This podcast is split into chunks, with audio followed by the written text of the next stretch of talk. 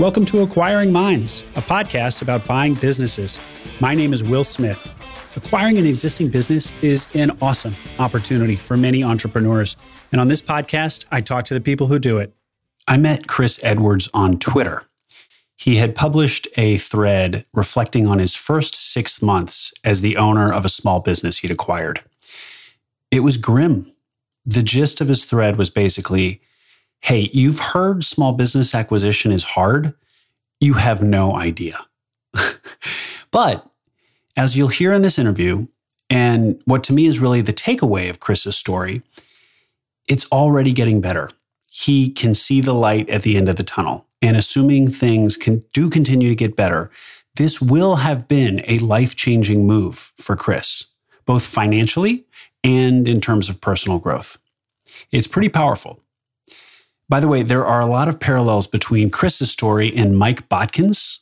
Mike Botkin was one of the first Acquiring Minds interviews, so check that one out as well. Mike characterized his first three months as the new owner of a landscaping company as getting punched in the face every day. Chris prefers to, to call it a bloody knife fight, so choose your imagery of violence from either of those two. Anyway, both of these individuals bet on themselves both hunker down. And I predict both will not only be successful with their acquisitions, but will go on to do more. Here's today's interview with Chris Edwards. Chris Edwards, thank you for joining me today on Acquiring Minds. Thank you, Will. Appreciate you having me. You are seven months into the acquisition of a flooring business, retail and installation services, based in Steamboat Springs, Colorado.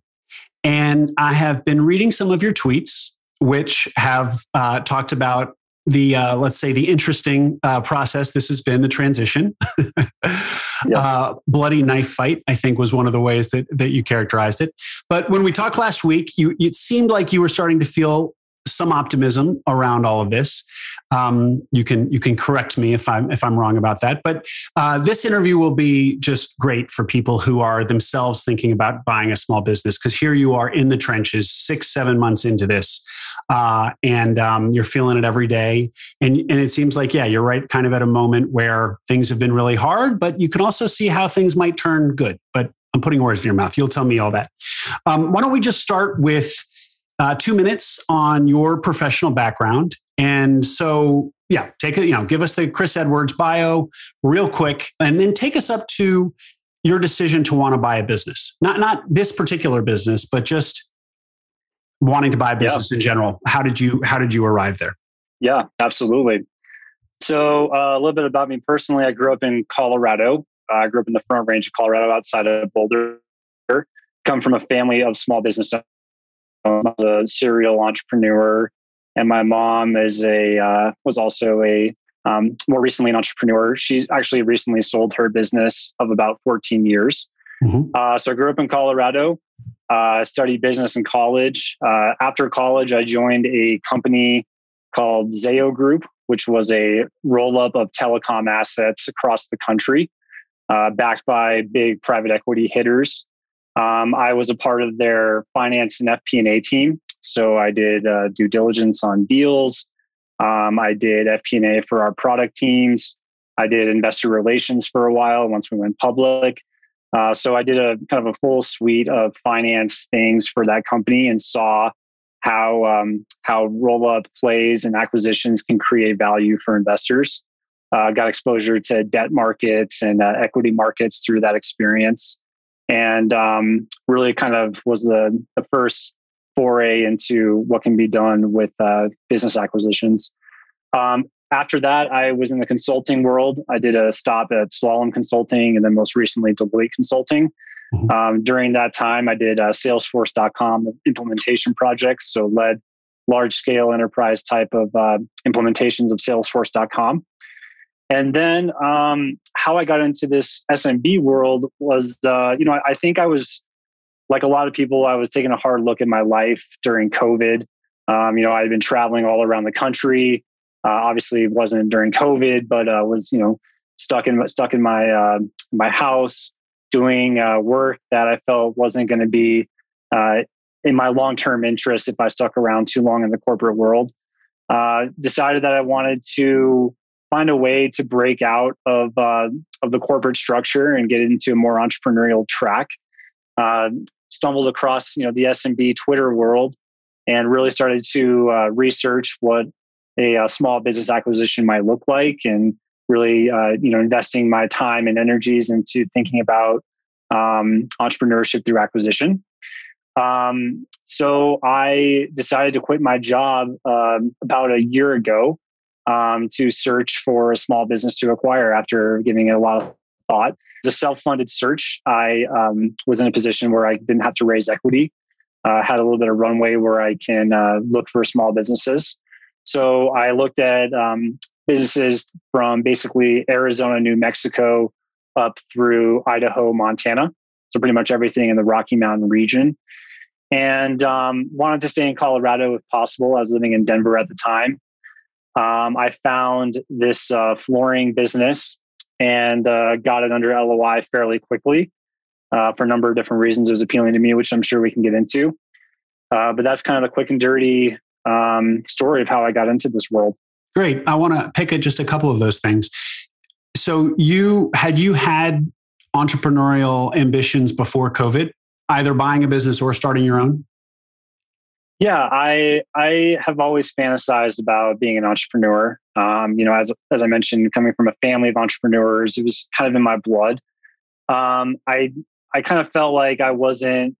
Um, I, I would have regretted staying in the corporate hierarchy for too much longer. Why? I was, I was getting, um, because I, I just felt like if I if I played out my current track, you know, 10, 15, 20 years from now, you know, I, I looked around at the partners that I was looking at that I was working for. I looked at what a senior, you know, consultant track looks like. Mm-hmm. And I felt like it was, um, it would have been a mistake for me to stay in that sort of comfort zone and follow the the track of the partners that um, that I had been working with. They, they worked, um, you know, they worked constantly. They were stressed out. Um, a lot of divorce, a lot of. Uh, so owning an SMB is not stressful. no, no, I, am definitely not saying that. But um, you're doing it for I yourself. You're doing it for yourself. Um, you know, I, I, I I saw a graphic that I tweeted out kind of at the beginning of my search that uh, I felt was actually pretty accurate was uh, looking at a on the on the there's a graph on the x-axis was um, was time and the y-axis was level of stress and as you become a more senior consultant and you become a partner your stress level actually goes up over time mm-hmm. um, for an smb owner the stress level starts very very high but goes down after a while ah. so over over 20 years you see them kind of intersect and and uh, change um, change the level of stress over time. And, I, and I, I, that resonated with me. I felt like that was true. Um, and as I'm starting to get more settled into DSMB, um, I feel like that's probably going to be a pretty accurate portrayal of how things are going or would have gone if I stayed in consulting. You didn't want to be on the partner track. You have entrepreneur, an entrepreneur gene, and then why buy something rather than build? And had you considered building from scratch, or was it was it never really on your radar to do that? You know, honestly, um, like I said, I kind of fantasize about you know the the rocket ship startup life. You know, my fiance actually has uh, is currently working for a startup and has worked for a number of startups. Um, and for me personally, I, I watched my dad go through creating startups from scratch and it was extremely difficult. Um, not only to make it successful, but the amount of stress that I put on my mom, uh, my family. Um, I I kind of I think one of the reasons why I was attracted to the corporate track in the beginning was that it provided stability that um, that wasn't afforded my dad during his career choices. It was very rocky. Ultimately, never really had a major home run, he had a couple decent small exit exits, but nothing that he could, you know, comfortably retire on. So, you know, watching my dad go through that was probably shaded my aversion to uh, doing a startup from scratch. So, once I kind of once I stumbled onto the SMB landscape and really um, you know started researching about the possibilities that are out there, you know the lower multiples, the opportunity to finance it with you know SBA debt, things of that nature. It, it just made a ton of sense to me, you know, for all those same reasons I'm sure many of your guests have articulated. You know, you can buy something that has momentum, that has traction, that clearly has product market fit, that um, wouldn't require you to go through the insanely hard, you know, one to five years that it takes to get a startup off the ground.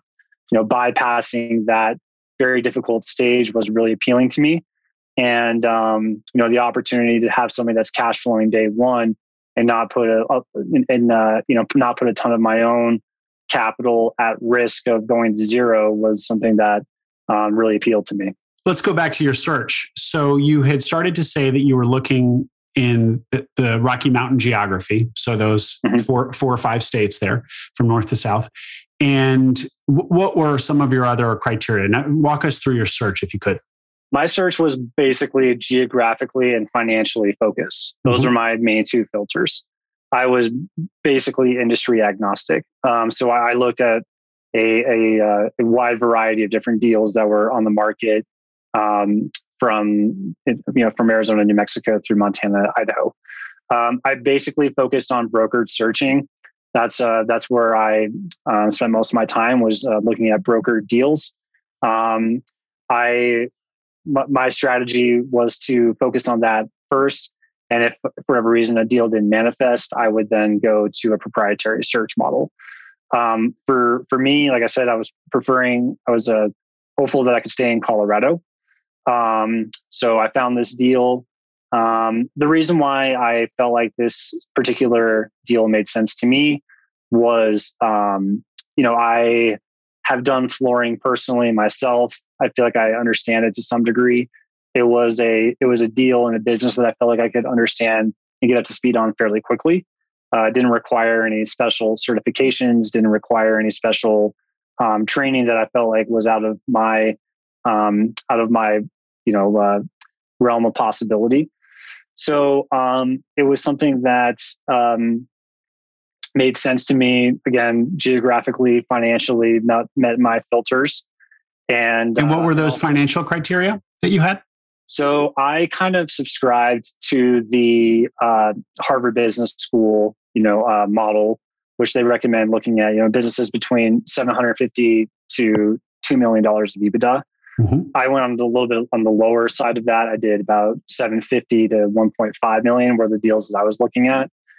Um, and um, again, the, the other the other um, filter being geog- geography. I wanted to stay in the Rocky Mountain region, and uh, so that's where I focused. Yep. Okay, great. And the when you said you were looking at broker deals, does that mean that you were just reaching out to brokers and saying, "Hey, you know, put me on your list, send me your deals"? Essentially. Pretty much. Yeah. Yeah. I, I networked with uh, you know any and all brokers that I could get in contact with um, in in that region.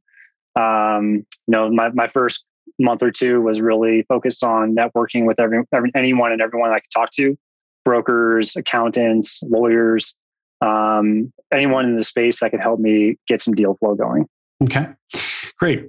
And so, what what is the name of the business? Is it AFW Flooring? The name of the business is Affordable Flooring Warehouse. Yep. Affordable Flooring Warehouse. Okay. Yep. So what? So Affordable Flooring Warehouse. You found it of all of these this deal flow that you were able to able to gin up where, where did this particular deal come from? And, and what were the economics of this business? Uh, so i found this deal um, through transworld um, which is a pretty big uh, you know brokerage out, out, here in the western states.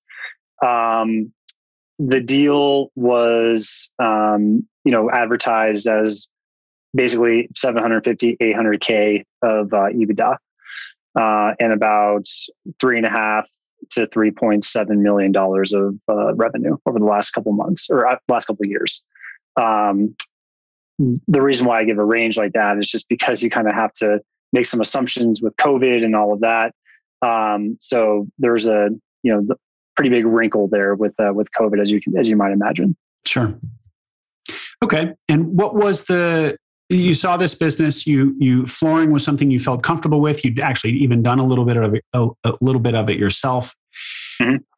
so and this is actually in colorado uh, your home state. So of, of all the states you looked at this was really uh, the ideal. What, are you from close to steamboat springs? No i grew up uh, just outside of boulder which is on the front range of colorado uh, kind of near denver. Um, Steamboat Springs is in northwest Colorado, so it's a fairly isolated mountain town. It's um, it's not on the I seventy corridor, which is where you know Breckenridge, Keystone, Vail, uh, those major resorts are. So it's a little bit off the beaten path, a little bit, um, which is actually one of the reasons why I thought it was a compelling deal. Was that it had sort of a geographic moat. Um, Steamboat Springs is a is a pretty small town but it is an affluent town and it's growing very quickly. Uh, there's a lot of construction that's happening right now. A lot of people are moving here um, and just in the mountains in general because they want to have a you know a, a getaway home. They want to escape the city. COVID has created a mass exodus to for people to want to have a, a, a mountain home. The the real estate market here is absolutely on fire. Um, so you know, for me, the the opportunity to live in, a, in an amazing mountain town that most people um, were not going to, uh, you know, people who had looked at this deal were not willing to move to Steamboat. I was, and that I think is what made it a good fit for not only me but the seller as well. Is that you know I, I'm someone who who's from Colorado. I'm kind of in this unique spot where I'm looking at small businesses to acquire and um, you know the fact that this was on the market and uh, I was willing to move here made us made me a pretty attractive uh, buyer for the seller. And how competitive was it? How many how many other offers did you beat out, or interested buyers did you beat out? Uh, so this deal had been on the market for um, probably about nine months by the time I came around. There was a number of people who had um, who had put in LOIs, but it didn't work out for whatever reason. Mostly because they it was um, it was a deal that required someone to come in and operate versus um, having there, there wasn't a, an established GM in place. So that turned most people off because they weren't willing to move to Steamboat. Either they wanted to stay in Denver or wherever else they're from. Um, the the prospect of packing up and moving to Steamboat was too much for everyone else. You know that's interesting because on SMB Twitter, a lot of what I see most, I feel like most of the stories that I'm hearing from people are people who are operators. They acquire a business to operate it. I, I hear less about people who just want to acquire businesses and that already have operators, unless it's like a private equity play. But uh, apparently, those those buyers do exist. People who just want to or and have the means to buy a business and keep an operator in there. Uh, mm-hmm. any thoughts on why? I, I, just feel like that's not the the flavor of SMB Twitter. Yeah, I mean, uh, so you know, I can only speak to what the the previous seller told me. Um, but yeah, th- there was a couple private equity people that had had looked at the business and um, you know had talked to them fairly extensively. Um, a couple other people put in LOIs that you know, again, just didn't work out because they they didn't want to move here. But yeah, I mean, I think um, I think for for these types of businesses that are in the lower middle market, uh, the lower end of the lower middle market, um, you have to you have to roll up your sleeves and you have to get dirty, get your hands dirty, and you have to um, you have to be willing to put in a little bit of elbow grease to make these things work. Uh, you know, just installing a GM or a you know uh, another operator to take over usually is not going to work just because these these businesses are very much relationship um, driven. Um, you have key players key employees that you need to keep happy. And uh, you know going just playing golf all day isn't going to be conducive to the long-term success of these smaller businesses on the other hand you do at some point expect that you well, would be able to put in a GM. You're you're in no rush to do it, but when you look at the trajectory of your own career, I, I expect you you would would do that. Yeah, yeah, definitely. Uh, and you know, I'm starting to think more and more about that. That's probably going to be a couple years out, I would say. Um, but you can see how once you start installing better systems, better processes, um, building a stronger team, better training, that you can um, eventually step away and um, and install a GM. So we're not there. Uh, that's going to take a little while for us to get there. but um, you know, I'm I'm more than happy to be uh, to be kind of in the weeds day to day. And was this a situation, kind of the stereotype, where this business didn't have systems and you know what wasn't very tech forward and was taking orders by a fax machine not literally but sort of figuratively. Was was that was that what was going on here? 100% 100% i mean um you know the the seller that i bought it from is a old school guy. Um he you know he's he's retired now. Um he basically you know, and I say this very lovingly, and he would agree with this characterization. He's kind of an idiot savant. Like he's just like he's uh he's he's insanely um smart. Like he just remembers everything. He remembers everything. He he can flip through 40 papers and remember all the numbers that are in there. But he has like he has these social skills that are just um at times completely unbearable. Um so and again, it must have been fun to negotiate with. I, I, oh, exactly. Yeah, it was, it was a it was a beautiful thing.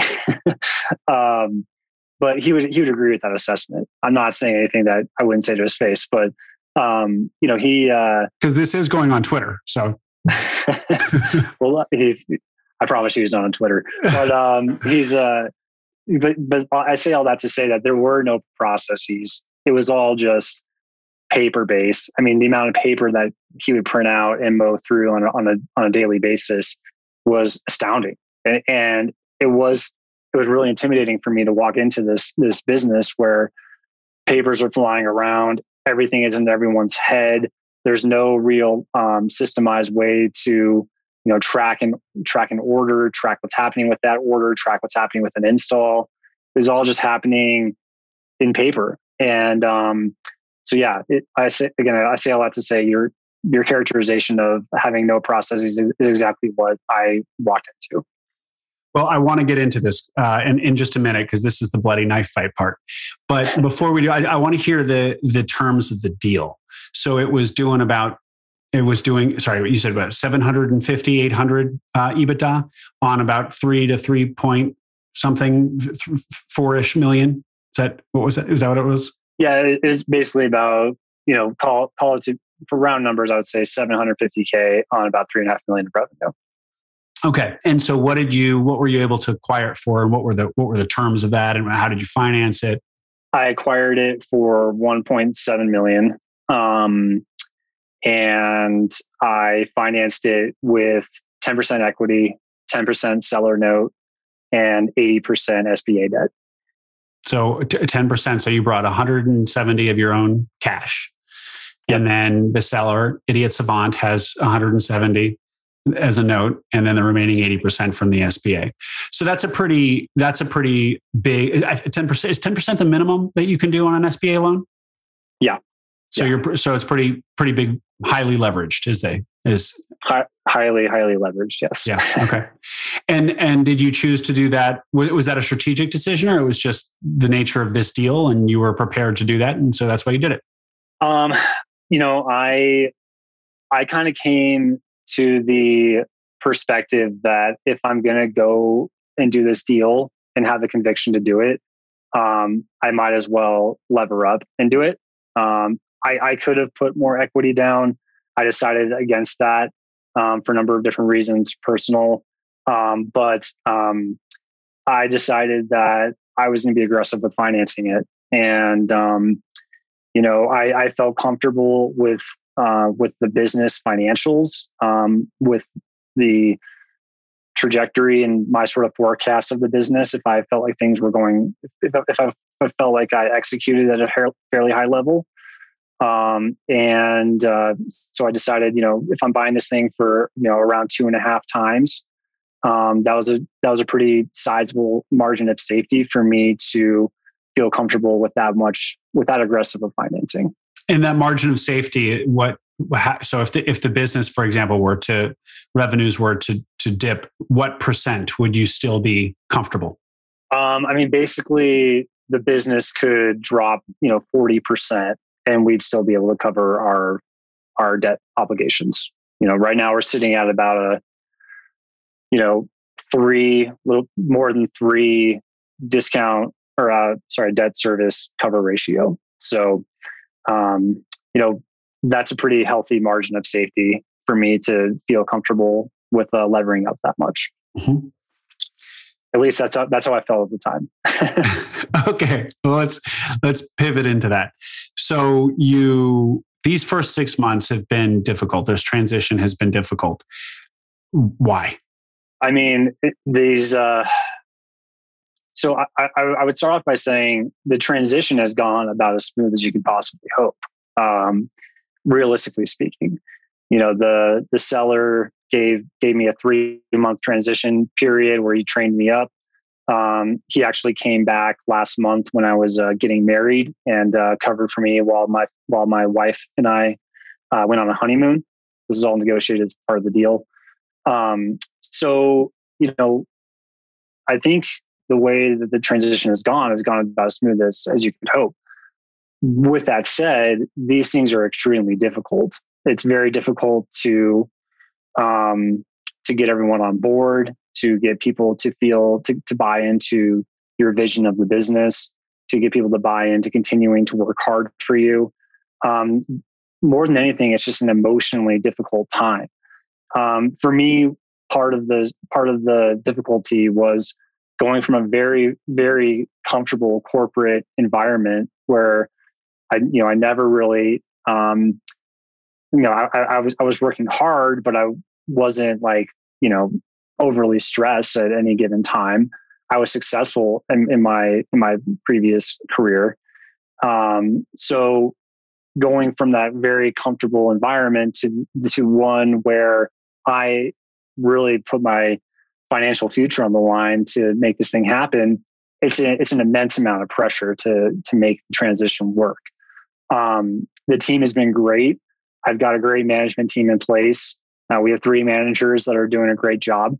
Um, one of the managers is uh, the the seller's son, and another manager is the seller's son's wife. And um, you know, so coming into this family business and basically taking over for for uh, his dad is a very tricky emotional situation.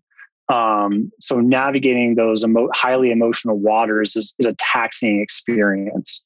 So you know, on paper, um, the transition was smooth, but the amount of internal turmoil that I went through to make this work to get people to continue to um, to work for me and and invest in the business, um, which is extremely emotionally taxing. So um, on you or on them? Uh, I'm on you, I know, but on, on as well. No, yeah, yeah, on everybody, on everybody. You know, um, one of the reasons what made what made it so emotional is the previous seller um, had uh, the previous owner, I should say, had health problems and was basically, you know, there were moments where he was almost, you know, going to die on the job. He was so stressed out and he just had all these health problems. And that was really taxing on his son, his son's wife, you know, all the rest of the employees. So it was, it was a stressful environment that I walked into. And, you know, having him, having this seller transition out, the emotions involved there, you know, a, the new guy coming in, who is he? Do, can we trust him? Is he going to take care of us? Does he have our back? Is this someone I want to work for? You know, you have to prove yourself and really buy and get get their trust um, during that transition period. Because if they were to leave, I would have been screwed. I mean, yeah. there's no doubt about it. Like I, they they are the ones that made the business run for the, the first six months that, I, that I've been here. Um, that's changing a little bit now that I'm more comfortable and can drive things to conclusion more. But you know, if they were to have left, I would have been in a very, very difficult position. Yeah. And having that debt hanging over your head, you know, I basically put bet my entire net worth on this business. And if they were to not work out, I would have been in a, you know, very precarious situation. Yeah. And these issues with employees or, you know, the trust and et cetera, everything that you just described, did you anticipate that? Yeah, yeah, it was it was definitely something that um, I thought long and hard about prior to closing the deal. It was one I, I, I there was a couple times where I almost walked away from the deal just because I thought that the employee situation was going to be a little bit too hairy to navigate. Um, ultimately, I got to a point in a place where I felt like the seller was incent- was creating the right incentive structures for them to stay in place. We negotiated a bonus for the uh, for the key employees to stay that the seller was going to pay for for the first year, um, and just kind of everything that I had heard from the seller and just given the profile of these um, of the key employees, I felt like there is a pretty high likelihood that I can convince them to stay at least for the first year, um, which is really what you need them for. Um, you know, in order to not go bankrupt, is you you need to have that first year runway so that you can get up and running, and then whatever happens there, I can handle it. I just needed someone. I just, I needed them the first year for sure, and I felt like we came to a deal and a, and a resolution that uh, convinced me that they would stay. And so far, they have stayed. Yeah. So now you're seven months into this 12 month period where you you had kind of foreseen absolutely needing every all hands on deck and nobody leaving. Do you feel like this prediction is is playing out that at 12 months you'll be more comfortable if if people take off? Yeah. I mean, there's there's one uh, there's one employee right now that um, if he were to leave, would be a, a major challenge for the business. Um, the other two, you know, we we could handle it. But yeah, no, I I I'm now at a point where I feel like no matter what happens, we can figure it out. Mm-hmm. Um. One in particular would be extremely difficult, as I said, but you know, I, I I'm at a point now where I'm comfortable with how we operate. We've made a lot of improvements and enhancements to the business that um, that uh, give me confidence that we can uh, navigate some choppy waters. Great. Good for you. Good for you. I mean, it sounds like what you wanted to do. You know, it's really sounds like you diligenced this intelligently, Chris. I mean, you had a lot of experience already in acquisition, at least at the corporate level. It sounds like you were asking all the right questions. You were concerned about the right things. Uh, and yet, on Twitter, you you still only gave yourself a B minus, a B minus on your uh, effectiveness or or capability in do, in executing this transition. What did you do wrong? Why why don't you why don't you deserve an A? Um, you know, I, I guess I'm I'm a hard grader. Um, so you know, I, I, would say that I, uh, you know, just, there's just a, a, lot of a lot of um, growing that I had to go through in order to get to where I'm at right now. Um, I, I made mistakes, you know, just with um, the way I handled some interactions with employees. Um, I, I, would say I, I, jumped the gun on um, making some process changes a little bit too quickly, and my change management with the, the existing employees was lacking at times. Um, you know, for instance, we we installed Notion to re- replace a lot of the paper paper based processes that were were happening in the business. And I think I underestimated how difficult that that would be from a change management perspective, especially with the existing employees, getting them to buy into this new system, like you know, getting them to to believe that this is the right way to go. You know, they've been doing this for five years. Who am I to come in here and make this sweeping change that impacts all of their day to day operations? So uh, I underestimated how hard the change management aspect would be for making process improvements. And um, at times, I think I was probably a little bit insensitive to that. Um, so I think that that stands out to me. Um, a couple of, um, you know, I would say um, decisions that we made with suppliers and uh, what we would stock and not stock in our warehouse um, could have been better. So, you know, I, I wouldn't say anything was was a total disaster for sure. But um, there are things that you know next time around I'll definitely do better at. Um, so I think a B minus is probably a little bit on the harsher side of things, but I have high expectations for myself. You know, when I hear you say that there was just some resistance to these changes, it actually goes against what my reflex would be, which is when we were talking about the, the fax machines and, and pay, as a symbol of of uh, uh, uh, of the kind of outdated processes or lack of processes of the business. I would have thought that people within the business would also have seen how inefficient things were and they would actually be chomping at the bit for new blood to come in and make things run better and uh, i guess my reflex is only that because i sometimes hear that you'll, you'll hear a, a, a, buyer will come in and interview all the employees and say what can we improve in this business and the employees are overflowing with ideas and really eager for new a new leader to come in and impl- listen to and implement their ideas yeah. the case here or or did you just implement that incorrectly or a little of a little of both or what I mean, there definitely were some people that were very enthusiastic about the changes and offered up a lot of ideas on ways that we can make the business better.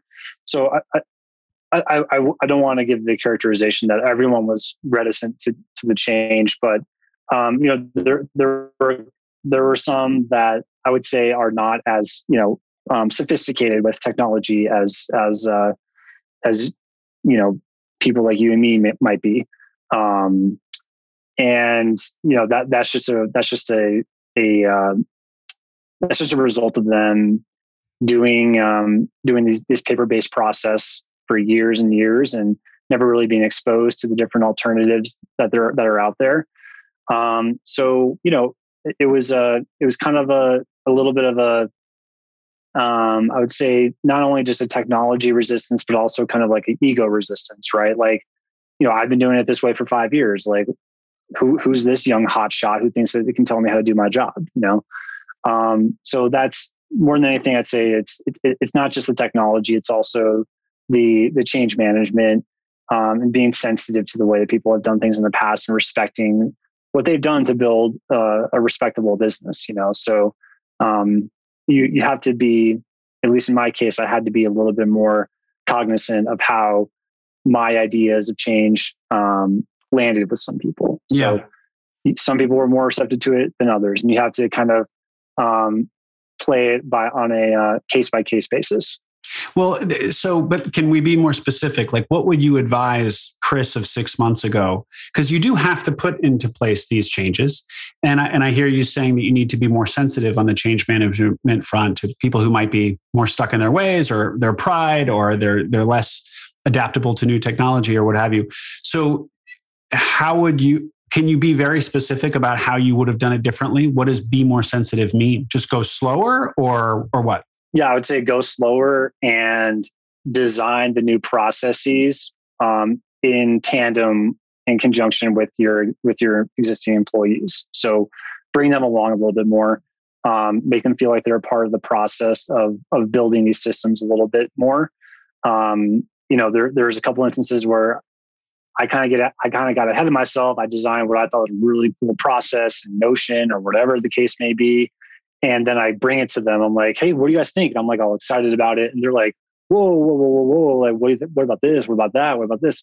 So what I would have given myself um, uh, feedback on is make sure that they feel like they're brought along as part of the process.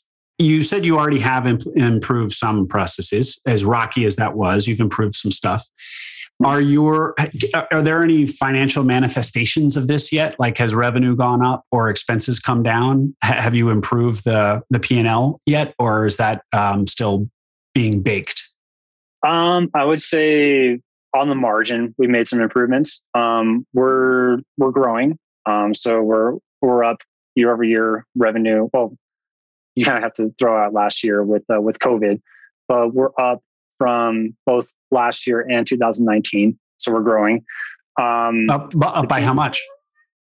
Um, from 2019, we're up about uh, five uh, percent. Um, call it uh, over this over the same time period from when I acquired it to now.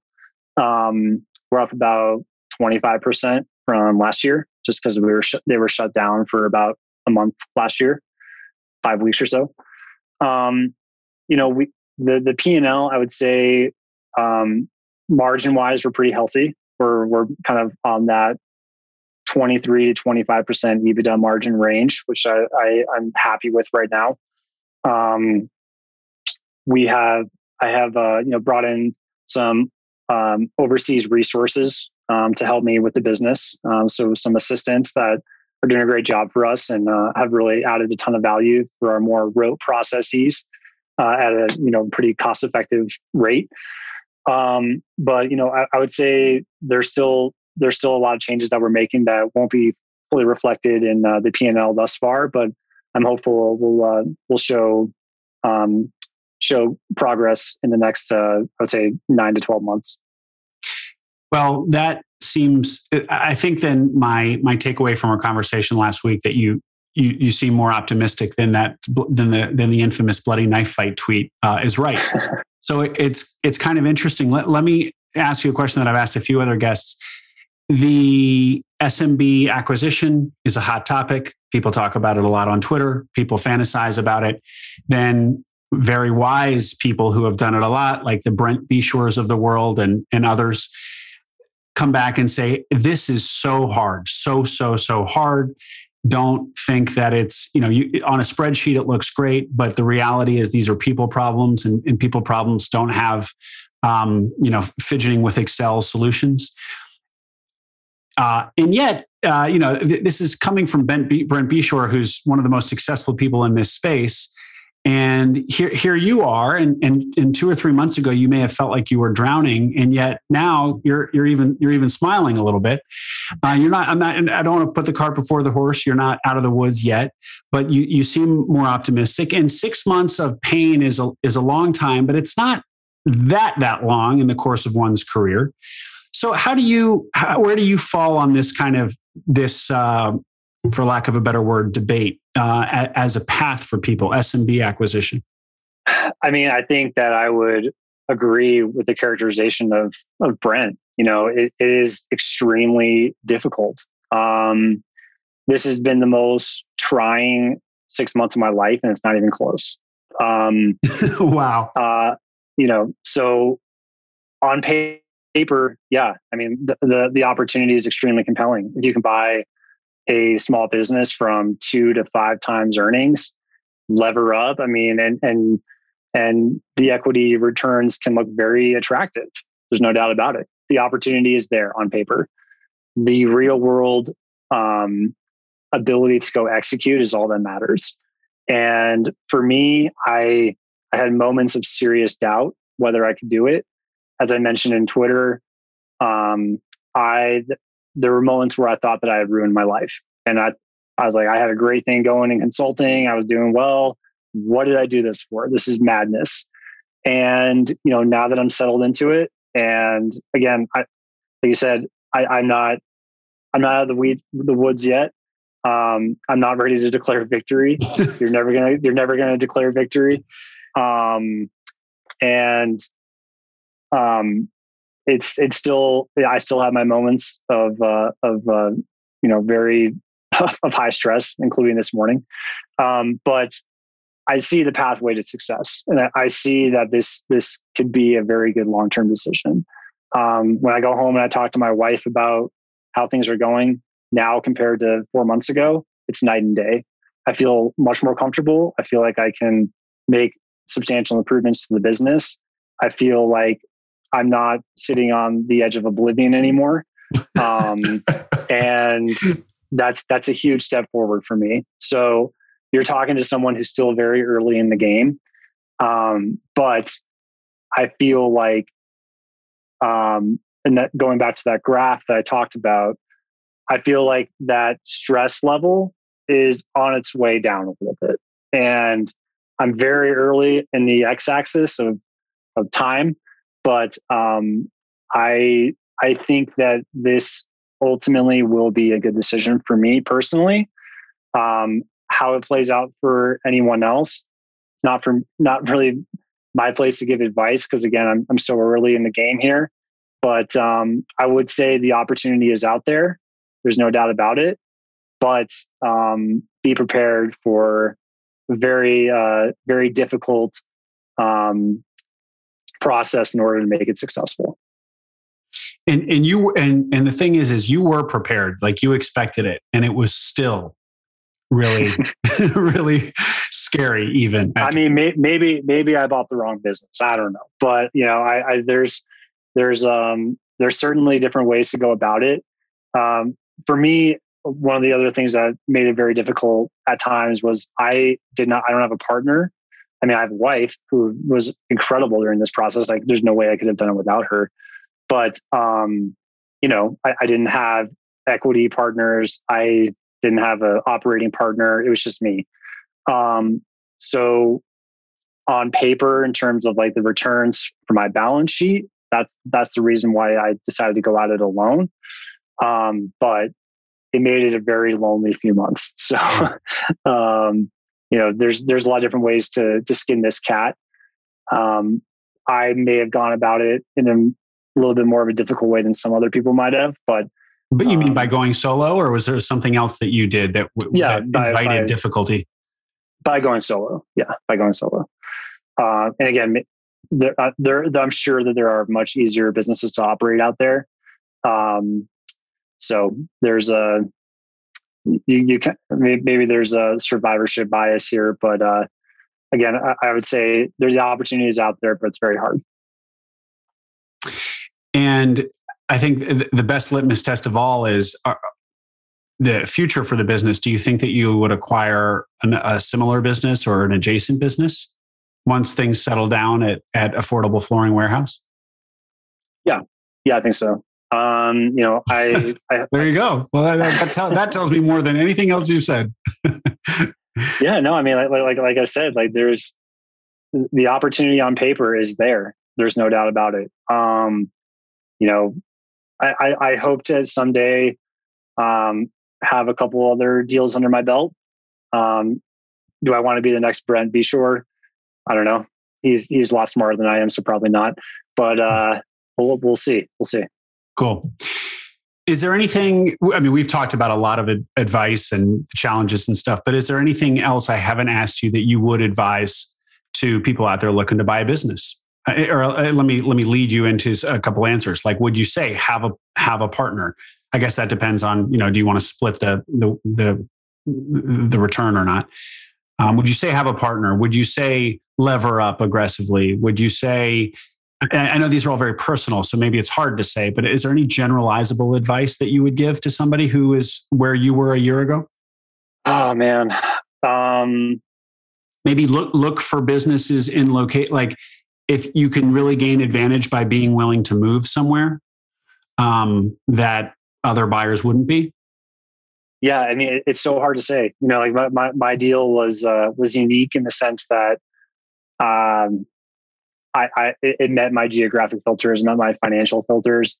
I mean, there's nothing that I could say about how I did my deal that I would patently recommend to everyone. You know, I would say the the the, thing to be the, the thing that was most important for me during this transition was to be a shock absorber and not a shock amplifier.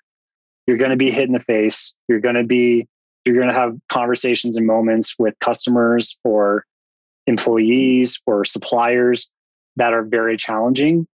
And the best thing that helped me ride this kind of tumultuous last six months was to be someone who took the temperature of the room down and take the emotions down a little bit.